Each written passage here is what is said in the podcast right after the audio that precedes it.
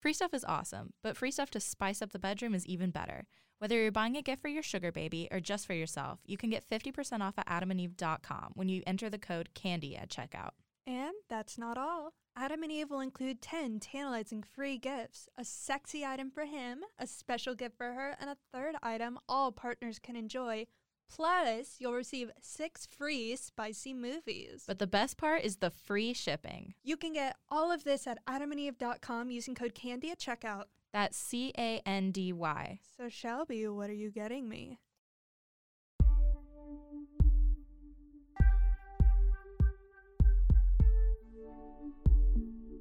Candy Girl Podcast.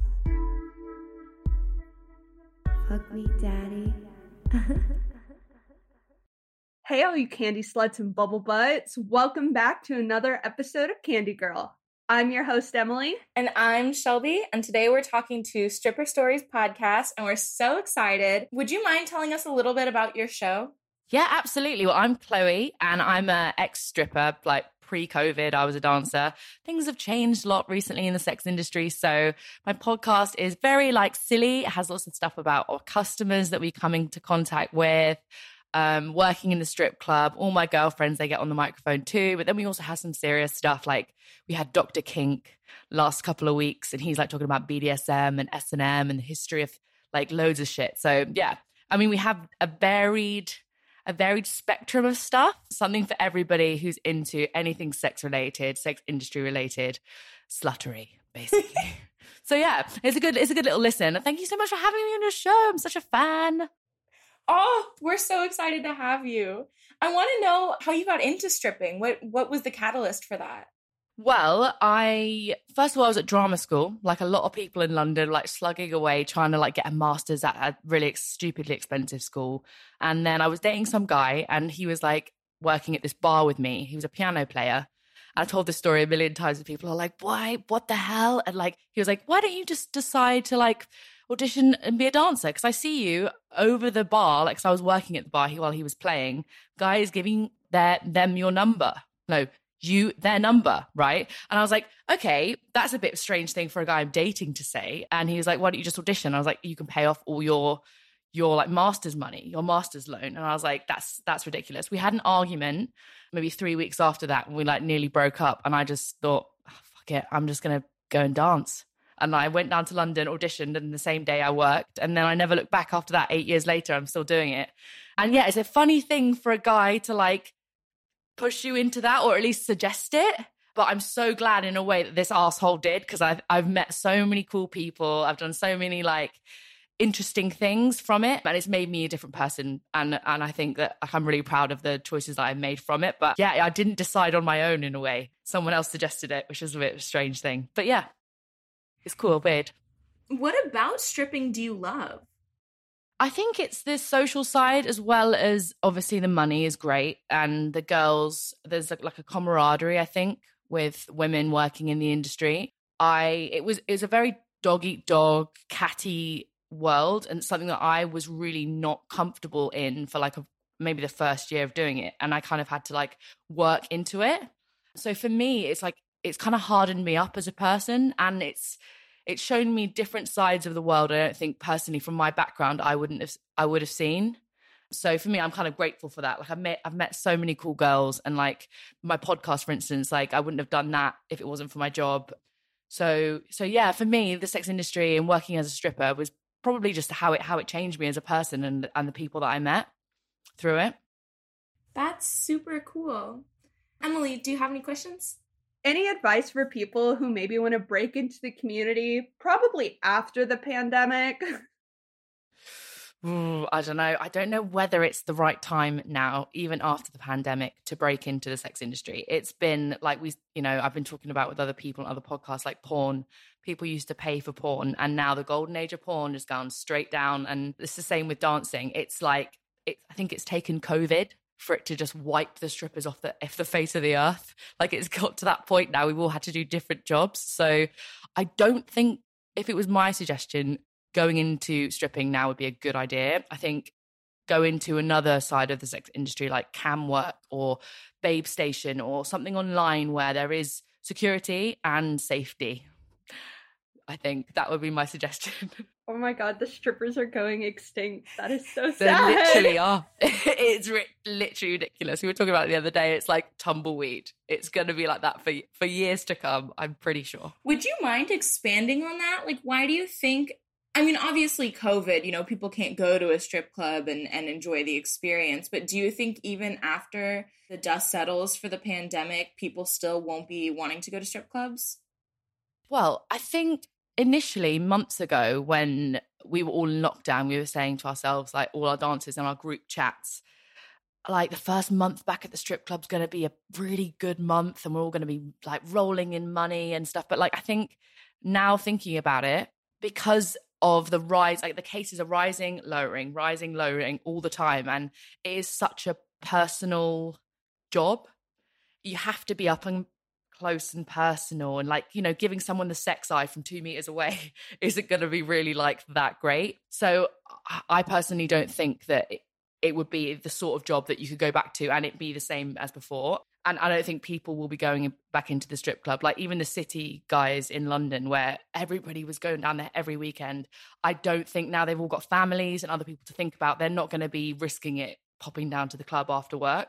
It's hard enough to go to the pub, let alone the bar, than than to go to like a strip club where you're literally in close contact with another body. So yeah, I don't, I genuinely don't think it's going to work even after COVID. I think people are still going to be a bit like, put on your mask. Like, how can you have a slutty dance with a mask on? It just doesn't work, you know? I don't know how many strip clubs you girls have been to, but like, even before I worked in them, like you'd see them, like the, the Hustlers movie, for instance. Can you imagine Jennifer Lopez wearing a mask and being like, wow, chicka, wow, wow? It just wouldn't happen. So I don't know. I don't think it's going to happen, to be honest. Unfortunately. Are you familiar with, okay. Are you familiar with the drive-through strip club? Right. Okay. Someone mentioned this to me the other day and I'm like, why the fuck doesn't London have this? It is, over here, it's like, we don't know what it is. Please explain to me what it is. I would so, love to know. They did it in Texas, near our hometown of Houston. Wow. And we we actually reached out to them. We were very close to getting an interview, but they ended up just being really busy. So it's also what? Texas. So it's not like, it's not like cases are down. Like you were saying up and down. And I was like, where's the dip? So. Really? Yeah. So how does it work? So how do you how do you drive through? Is it, is it so okay? You... So basically, they found the best slash worst loophole. You can serve food. Obviously, strip clubs are not considered essential businesses, and but because they have restaurants and kitchens in the back, it's similar to like kind of how a drive through works. So they order the food, and then as the food is getting ready, cars will pull into tents, and there is a barricade and a stripper with a mask. There is a two song limit. And then they bring you out your food, you leave tips on the pavement, and then you're on your way. And you stay in your car? Yeah, you stay in your car the whole time. I wonder if, like, you get to play the music out of your car, or...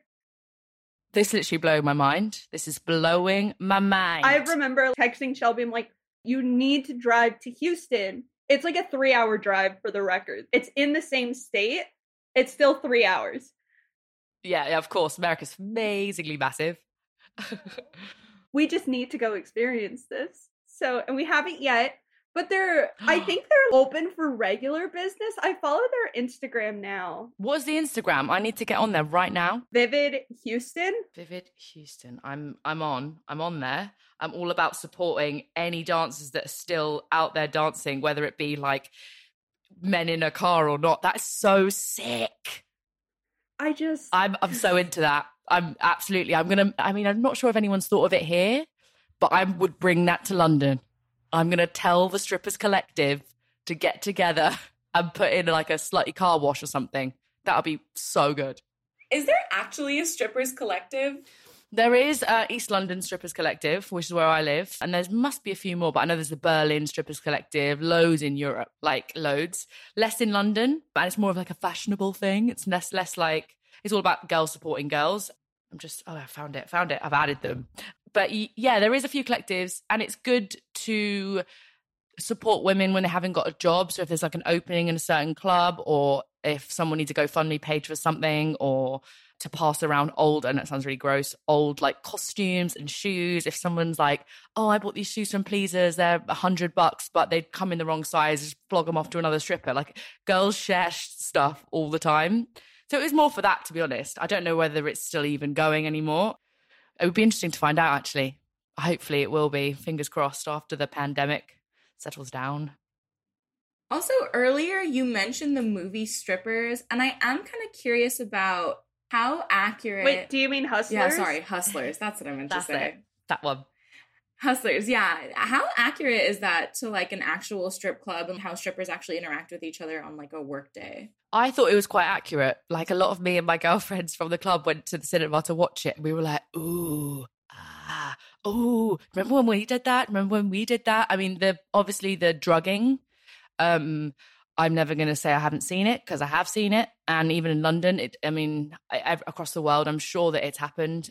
At least like selling people stuff in the V I P, like that's a thing. Obviously, because when you're partying, drugs, drink, partying, all hand in hand. So it's hard to get away from. But yeah, I thought it was quite accurate. Obviously, it's like really gentrified, Hollywoodized version of it. But yeah. I thought it was quite good and quite accurate. It's quite funny actually to see, to be honest. And that's like based on a true story, isn't it? From when like the financial crash happened and all of the dudes were like one minute spending loads of money in the strip clubs in America. And then overnight they were all, all these women had like amazing penthouses and all this rent to pay. And then it was just completely wiped and uh, they were all struggling. So yeah, but I mean, to be fair, if they're, if they're going to be drugging people, I mean, they kind of got what they were coming, was coming to them kind of thing, I suppose. It's not really cool. I would never condone that. No.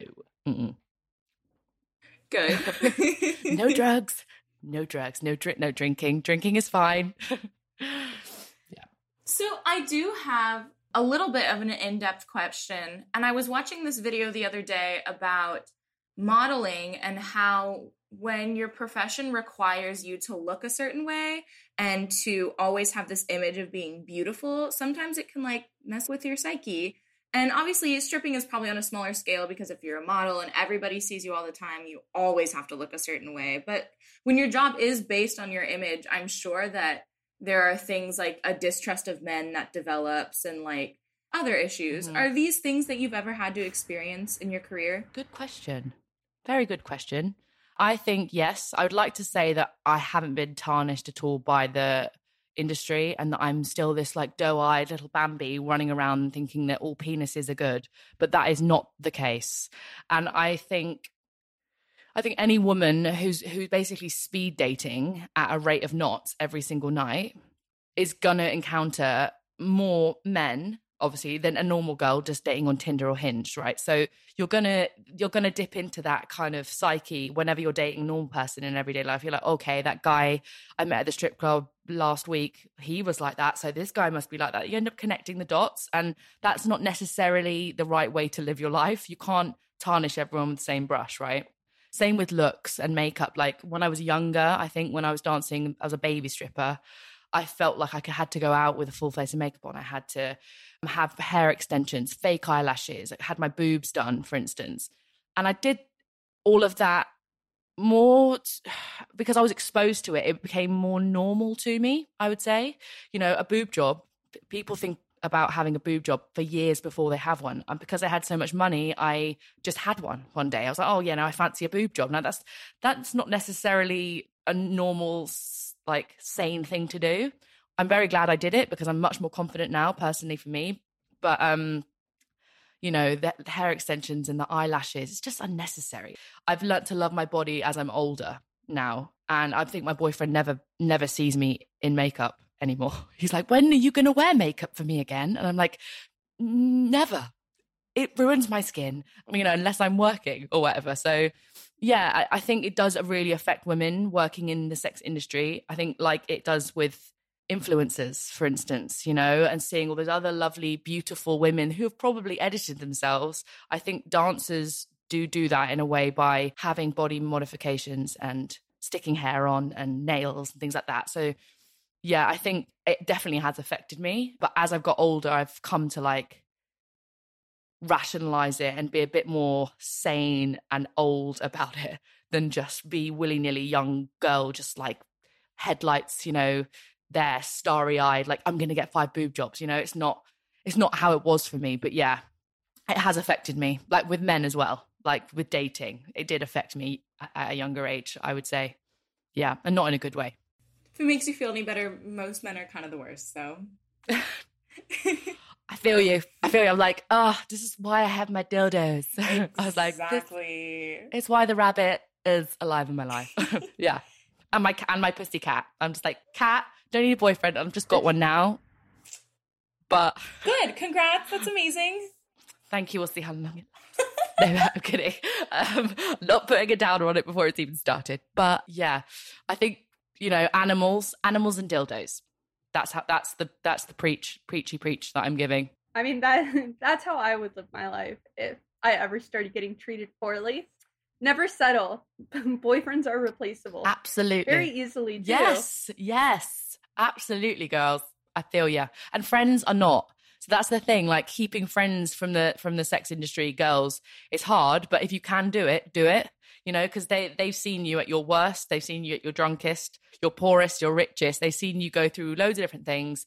And men, they, they just, they, they're the ones that like get up and run when something gets a bit difficult sometimes, or, but those women, I mean, like you girlfriends, you must think the same thing, like they stay. So th- I've learned that as well from working in the clubs, that like men do come and go, but women, hopefully, if they're good ones, they stick around, which is great.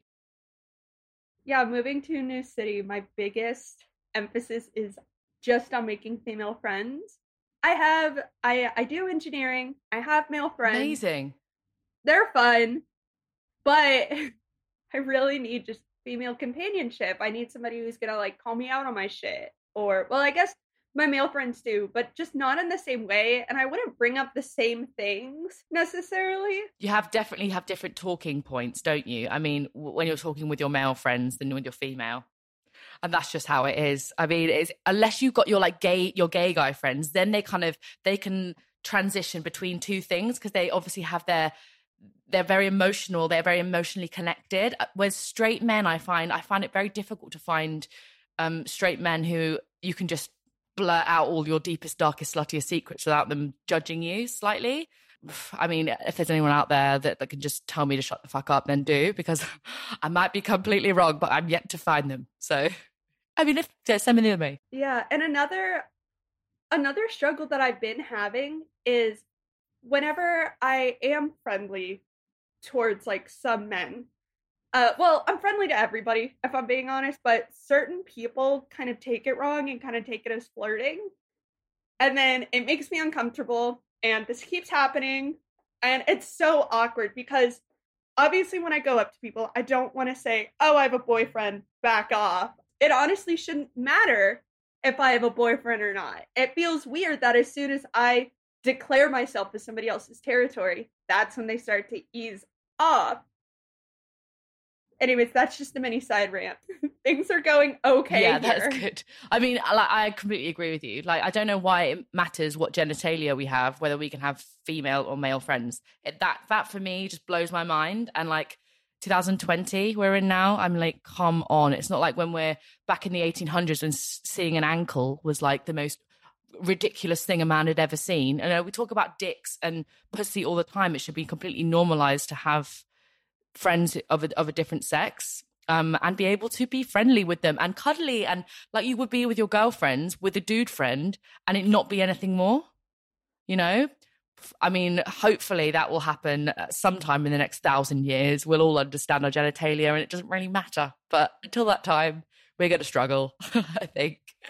Yeah, like I love the idea of that, but I don't think many of my straight guy friends here would let me cuddle them. I think they'd be That's weird. Sad. Again, I'm also very much in engineering. Right. Yeah. So, so the straight guy, straight guy, straight guys. The gamers. Yeah. Oh, yeah. That's cool. I like that, though. The nerds. I like it. Yeah. Is that what you they're, could call them? The nerdy people. That's what we'd call them I, here. Yeah. So there's just like a lot of jokes around, I guess, that subgroup. So there's nothing wrong with that. So we talked to Callie Mack in our last episode about dating as a sex worker, and she has done some major porn production. So sometimes people in dating apps would recognize her from that, and then they would kind of fetishize her, or she wouldn't know when to tell them that she was a sex worker. Have you kind of had a similar experience with dating? Like, you don't know when to tell them that you strip for a living? Yeah, um, I have quite a few times, but it was mostly back in the baby stripper days when I just started and I wasn't really sure what to say. I think a lot of women in the sex industry, whether they're an escort, whether they're a stripper, whether they're a cam girl, anything, they they do find it hard to tell the opposite sex, again, I don't know why, that this is what they do, because it's it's given a stigma, right? And I don't think the women themselves give it the stigma. It's the other people that do. So it's difficult to tell those other people who have clearly a preconceived notion as to what it is to be a stripper. Like, you must be easy. You must be the sort of girl that, oh my God, he's dating a stripper, she must be a total slut. Like, no, it's a job. Like, so it is difficult. Um, but as I, my baby stripper life grew into a more adolescent stripper life, I like, you know, I kind of rebelled like any normal adolescent would and was like, no, I'm going to tell everyone. And I don't know, I'm just really proud of what I do. And now I'm just like, it is what it is. If someone at a party asks me, I say, you know, I'll tell them I've got a podcast on stripper stories and you can listen to my first experience of anal. Go and have a listen. Like, everyone's done it. So let's just talk about it and normalize it. And then hopefully in the future, when the next girl says to their boyfriend, oh, you know, I want to try anal, he doesn't go, ooh, or he doesn't go, yeah. There's just no need for it. Um, so I think, I think, yeah, it's it, back to the question. Like, I'm, I'm literally like talking past the question. Sorry.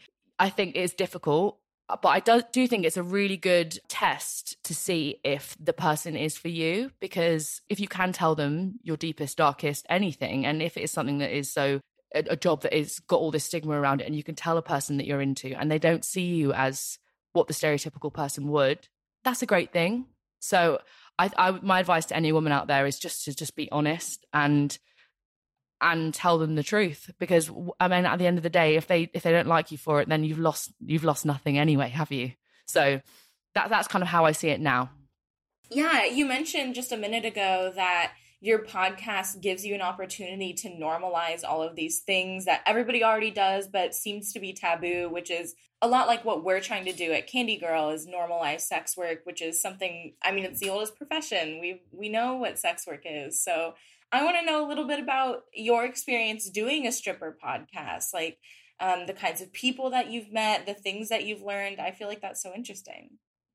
That's cool. Yeah. I mean, I have like met quite a few girls working while on cam uh, specifically. And I've, you know, when I first started my podcast, I'd like email them all like, listen to this little baby podcast, I know you'll like it. And then I started getting feedback from these women who were, I didn't know, um, and who were like, would you like me on your podcast? I'd love to talk about this, love to talk about that. I started it initially with my housemate, who is, I'd call a muggle of the, of the world. Like, she's kind of dipping her toe in the sex industry, like waters. She has a, a sugar daddy, but she also has a day job.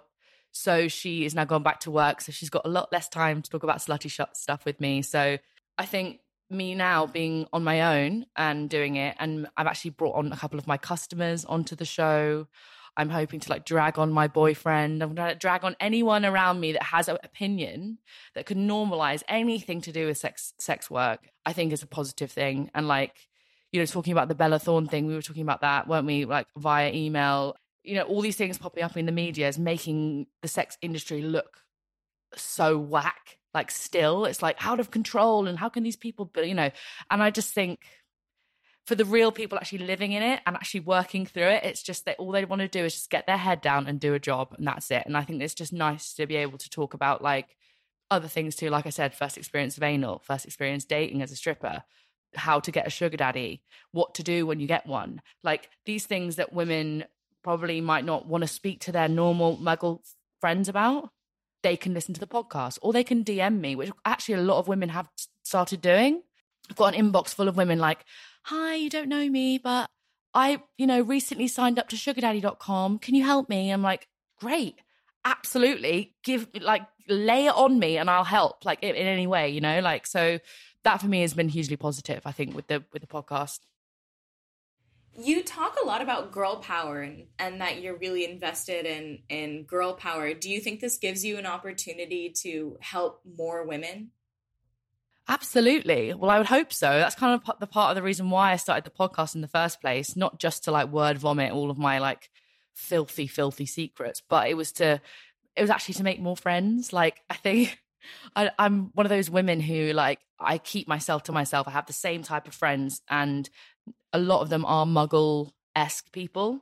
So for me, starting this podcast was more about reaching out to others who who actually do want to talk about the normalizing sex work, normalizing the just average anal experience and just having a good old chat about it. And like even with the Doctor Kink that I spoke about, he's a psychologist, but he's not particularly a sex psychologist. I just dragged that all out of him. I was like, let's talk about, you know, the the history of hysteria, which was a massive thing in the eighteen hundreds. Things like that I, I find fascinating. So yeah, yes, for me, that that was like, that is, it's about like having women listen to the podcast and feeling like it's okay to talk about these more difficult subjects. And I think that's, that's probably the girl power behind it for me.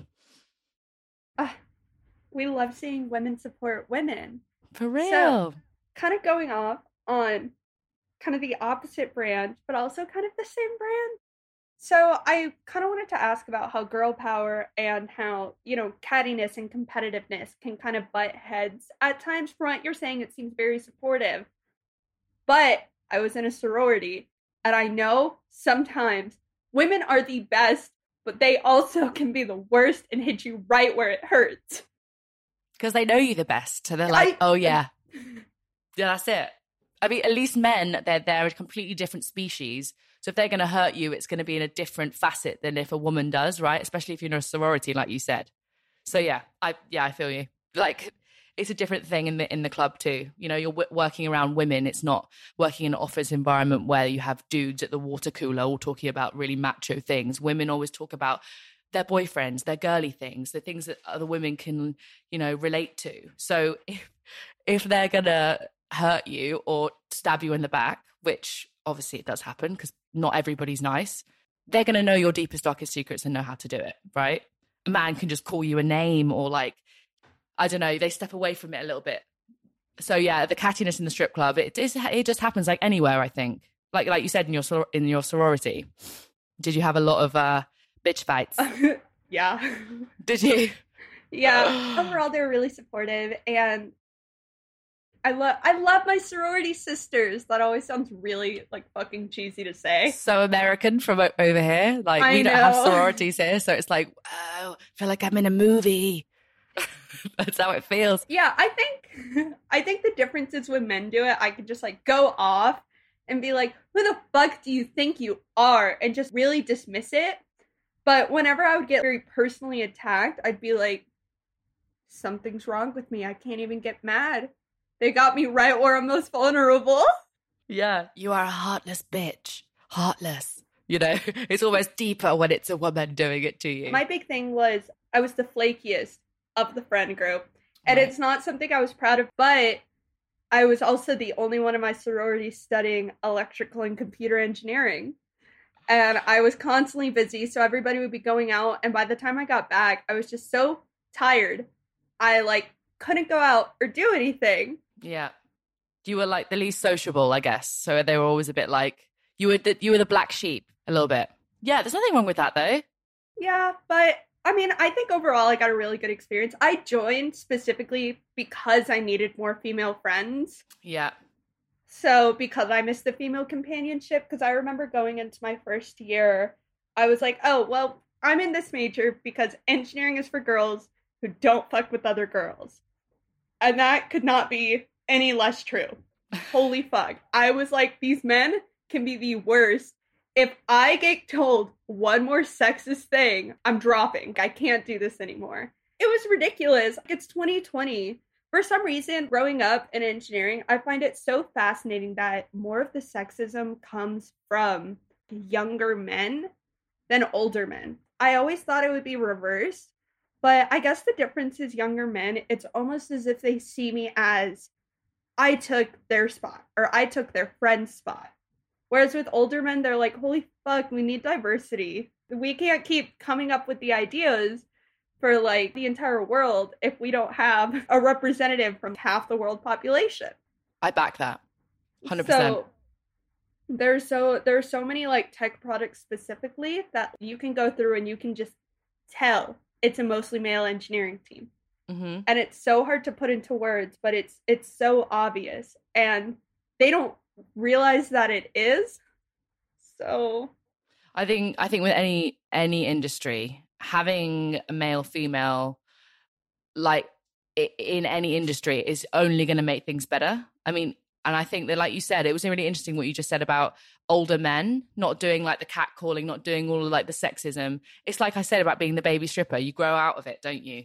I think as you're as you're an older man, it's like, I think by the time, like, you know, as women as well, we become, I think, less insecure about our bodies or insecure about telling people just how we are and what we are, right? So as we get older, that's how we kind of mature. I think with men, it's a similar thing. You know, we're not so different, I don't think. So yeah, that's really important. To some people, it might seem like a stretch. There are parallels between the tech industry and the sex industry in the sense that at the very top, it's male dominated. Like a lot of the owners, a lot of the people who run, a lot of porn sites, it's unfortunately all men. And oh, it just frustrates me. But then at the, I guess the difference is, I, I don't even know what I'm trying to put into words. Also, it seems like there's LaCroix and sex dungeons and tech offices. And I just, I love asking about that. That's always what I ask dominatrixes. There's a fifty-fifty chance. Yeah, it all started when somebody offhandedly mentioned, yo, I was drinking LaCroix. And I guess in my head, before I did this podcast, I had this idea of sex dungeons, like basements. You have to go downstairs. There's like a bouncer, all that. And I didn't realize that it was just houses that have been repurposed and like yeah. turned into dungeons. So yes. There were kitchens. Yeah, literally. There's kitchens, there's lounges, there's bedrooms. Like it's, it's just exactly the same in London. Dungeons aren't dungeons. Anyone would think like, you know, the Fifty Shades of Grey novel. It's like you go into this red room of pain. Like that's just not how it is. And like, that's another thing that I will say about the Fifty Shades of Grey novel, that it absolutely changed the way dominatrixes work, like over the over London. Like, I'm not sure about in the U S, because obviously I've never worked there, but it, it changed the customer base as well. It was like middle-aged couples trying to spice up their love life, like using a flogger or like a little bit of candle wax. And they were all like, what's happening to our industry? Like, there's some things that come out, like, like the Bella Thorne thing, like Hustlers, like Fifty Shades of Grey. Like I spoke to this uh, these interesting dudes who do a podcast in New Jersey, and they're both sex writers. They do like sex literature. And they were saying how Fifty Shades of Grey affected their market and their jobs as well, because, you know, it instead of, you know, actually talking about real flogging and real like sub sub domination, S and M, actual legitimate things, they started having to talk about, you know, the bit more romanticized side of being a dominatrix, which I, I'm not sure is very helpful. It's like, well, you know, how people don't pay for porn anymore because, you know, there's so much amateur porn out there. Whereas before they would be they would be able to like film porn in like the hidden hills somewhere, and they'd be able to like make it this high, big budget thing, you know, and now it's completely changed and changed the industry. I think, yeah, moving on from the dominatrix dungeon side of things, like a lot of the dungeons have closed down. I think after COVID, I don't know if there'll be any left, unfortunately, sadly. I loved popping into a dungeon. Sad. Mistress Nikki, if you're listening to this, I sent you an email. Please reply to me. So... does the glamorization of sex work do more good or harm, in your opinion? That's a hard question. I think... it could also just be a discussion. So. Yeah, I, I think, yeah, perfect. I think that um, if it's done in the right way, it can be a really positive thing. I think it's such a... now it's very like gentrified, the sex industry, I think, with all the Hollywood films and things like that. And it's making more muggles than ever wanting to like dip their toes in and have a little, you know, see what it's like. Bring your friend to work day. Let's go to the strip club. It's strange, right? So it can be a positive thing though, however, and it can normalize sex work and people who do sex work and showing them as real people who just do a job. I think that's that's the best way to showcase it. However, if there's people bad mouthing, or they've had bad experiences with sex workers, or they have done bad things online, scamming people out of money, things like that, then that can only do harmful things. So I think it's like half and half. It really depends on how it's how it's like promoted, I think, and how it's received. Do you feel like there's a danger in people who are inexperienced in B D S M or the sex industry writing or producing content that's supposed to be about the sex industry, but there's like a clear, like you said earlier with Fifty Shades of Grey, you know, that's not really how B D S M works?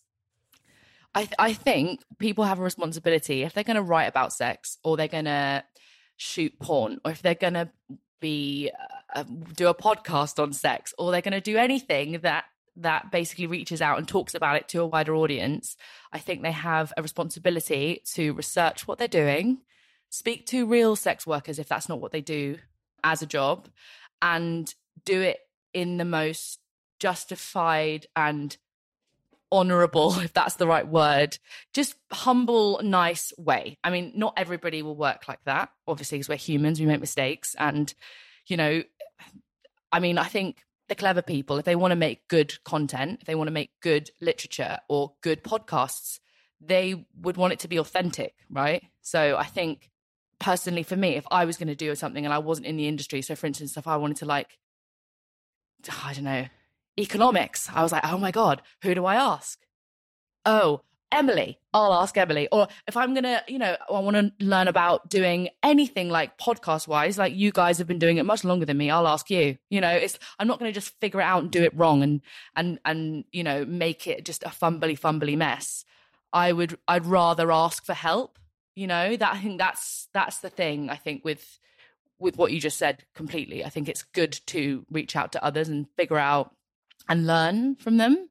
I think that's really important. What's your personal definition of sex work? Ooh, I think anyone who works and makes a living using their body or parts of themselves in a public, or I don't know, someone who, who uses their body or themselves to an, an, in a sexual manner to earn a living, I guess. I think that would be probably my definition of sex work. I think there's so many facets of it. And using it's even using your brain. Like, it, it doesn't have to be your body. Um, that's what people kind of kind of get wrong, I think, about, you know, even just being an escort. Some some of them are walkers, for instance. They're still classed as escorts, but they don't have sex for money. They'll go and do the girlfriend experience. That is completely using your mind and like manipulating the situation and being sexual and and making the other person feel comfortable, you know. Same with B D S M or being a dominatrix. You know, some of them don't ever get naked, don't ever get touched. That's completely using your sexual aura and like your brain, you know. So I think it's it's it's that is exactly what that is, you know. So it's it's just using yourself and your your your wits to to make a living in in a sexual manner. Well, I know you said you only have forty-five minutes to yes. this interview. Yeah, I do. Sorry.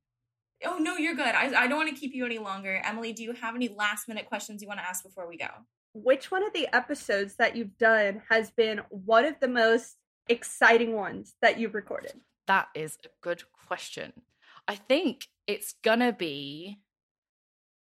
I mean, the, the initial couple of episodes were a lot about the funny customer stories, like the strange, strange... chairfucker and the munter and all of these terms. I was like, whoa, these people have real big time kinks. But for me, my best and most, I think, like close to my heart episode was probably episode eight. I think Hans Solo, the sugar slut, that talks about my personal experience being a sugar baby and my last experience being a sugar baby with a guy I was kind of connected to for about four years and how that kind of started and like how it ended, which was like the most kind of interesting and strange thing for me to discuss on a microphone because I'd never really spoken about it before. So yeah, for me, episode eight, have a listen to it if you want to. Yeah, it's it's actually got some good, as as much as it's like a just a very, very well told story, it's also got some like good tips and tricks in there if you if anybody ever wanted to strike up a relationship and be a sugar baby or sugar daddy. So yeah. We'll link it in the description of this episode. Thank so you, if girls. You're listening and you want to find it. So Chloe, how can people find your podcast? Where is it? Okay, we are basically anywhere that you listen to podcasts. We have an Instagram, which is Stripper Stories Podcast, and there's a little link in the bio there. So anywhere you listen to podcasts, come and check it out. And you can find us at candy girl podcast dot com. We just got stickers. Yes. So buy some of our stickers or subscribe to our Patreon and we'll send you a sticker. And you can find us on Instagram, Candy Girl Podcast, or Twitter at Candy Girl Pod. Chloe, thank you so much for doing this interview with us. I had such a good time. Thank you so much, Emily and Shelby. I really appreciate it. I'm such a fan. So yeah, I hopefully I'll see you girls again on my podcast. I would love to have you both. Definitely. Yeah. Keep an eye out for us on Stripper Stories Podcast. We're going to be there. Amazing. Thank you so much.